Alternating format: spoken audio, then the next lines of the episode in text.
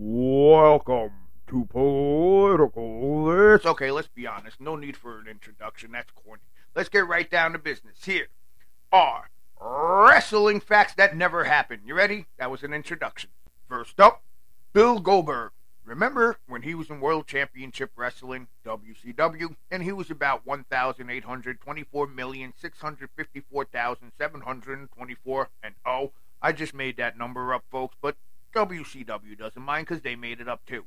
You've already heard that fact. You know what fact most, if not all of you haven't heard? Anybody heard of the Kevin Sullivan podcast? Well, I don't think he has one, but he was on a podcast a while ago, years ago, and he made a very interesting note. Goldberg's very first match, Goldberg was defeated. That's right, folks.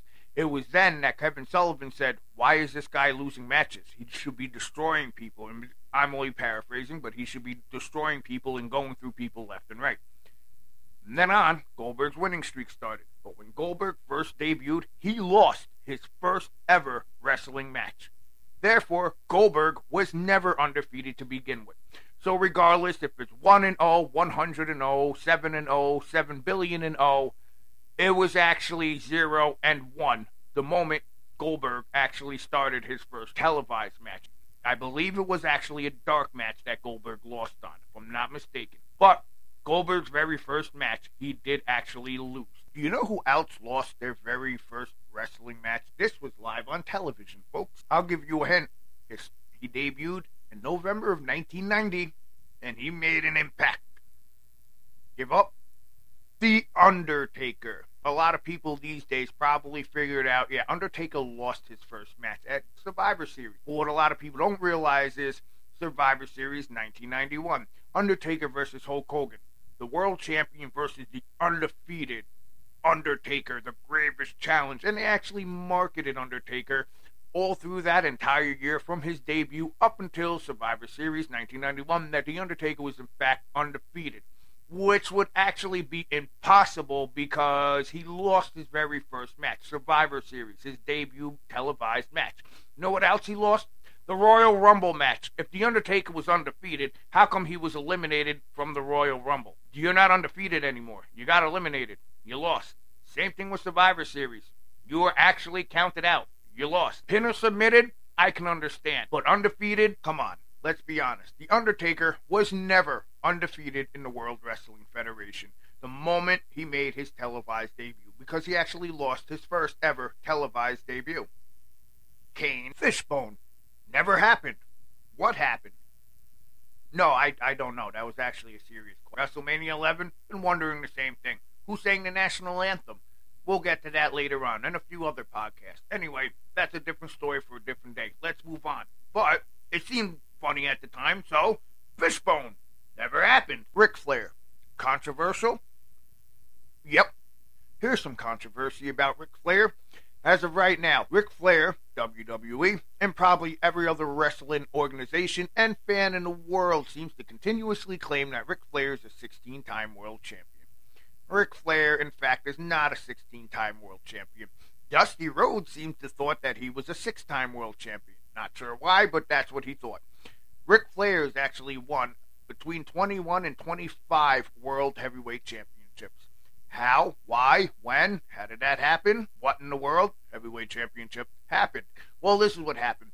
Normally, when a wrestling organization back in the 80s, the 70s, and I dare say in the 90s as well, but they didn't tell anybody, went on tour, that leg of the tour, wherever they would went to, the world champion always, not always, but the world champion most of the time actually dropped the uh, world championship to somebody that was from the area that they were in. Hence, Antonio Inoki in Japan. Then, whoever the world champion was going overseas would win the title back a week or so later at the end of the tour and then come back to the United States as if nothing ever happened. Why would they do that? This way, the hometown hero, the American world champion, would come back and nobody would actually notice that he lost the title, which would actually keep his flow going over here in the United States. Now, across seas, they didn't care if he lost the world title or not. All they care about is their hometown hero won the world title. If for a day, if for two days, if for a week, if for a whole week and a half. Didn't matter. Their hometown hero won the world title. So, guess what building is getting sold out the next time they go back. See? You see? Huh? Smart. Fishbone never happened. You know what else never happened? Bob Backlund's four and a half to five year WWF World Championship reign. Yes, Bob Backlund never won the championship for four to five years. In fact, and within that four or five years, he was actually a two time world champion, which actually makes him a three time WWF champion, not a two time WWF champion, because remember, he defeated Bret Hart. Different podcast, different day, different story. Now, November 30th, 1979. Muhammad Hussein defeated Bob Back. No, no, not Muhammad Hassan. Muhammad Hussein, thank you. Better known as Antonio Inoki, defeated Bob Backlund on November 30th, 1979. Where did he defeat him? well, Tokushima, Japan. Remember that last bit that I was telling you about with Ric Flair? Guess what happened on this tour with the World Wrestling Federation?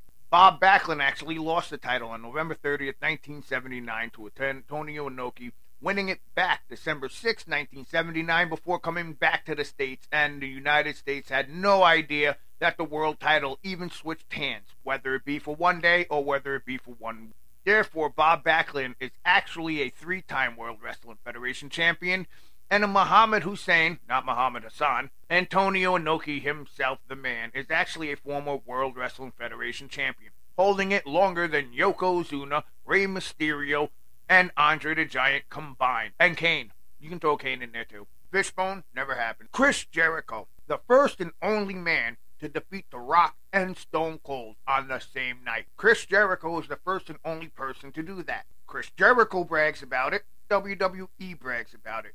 The rest of the world of professional wrestling brag about Chris Jericho being the first and only person to defeat The Rock and Stone Cold on the same night. But that's not true. How much of it is not true? 90% of it. Chris Jericho did, in fact, defeat The Rock and Stone Cold on the same night for a world championship. But he was not the first. You know who was the first? Kurt Angle. Yep. Remember Armageddon in a Cell? In fact, not only did he defeat The Rock and Stone Cold on the same night, he also defeated Triple H, The Undertaker, and Rikishi.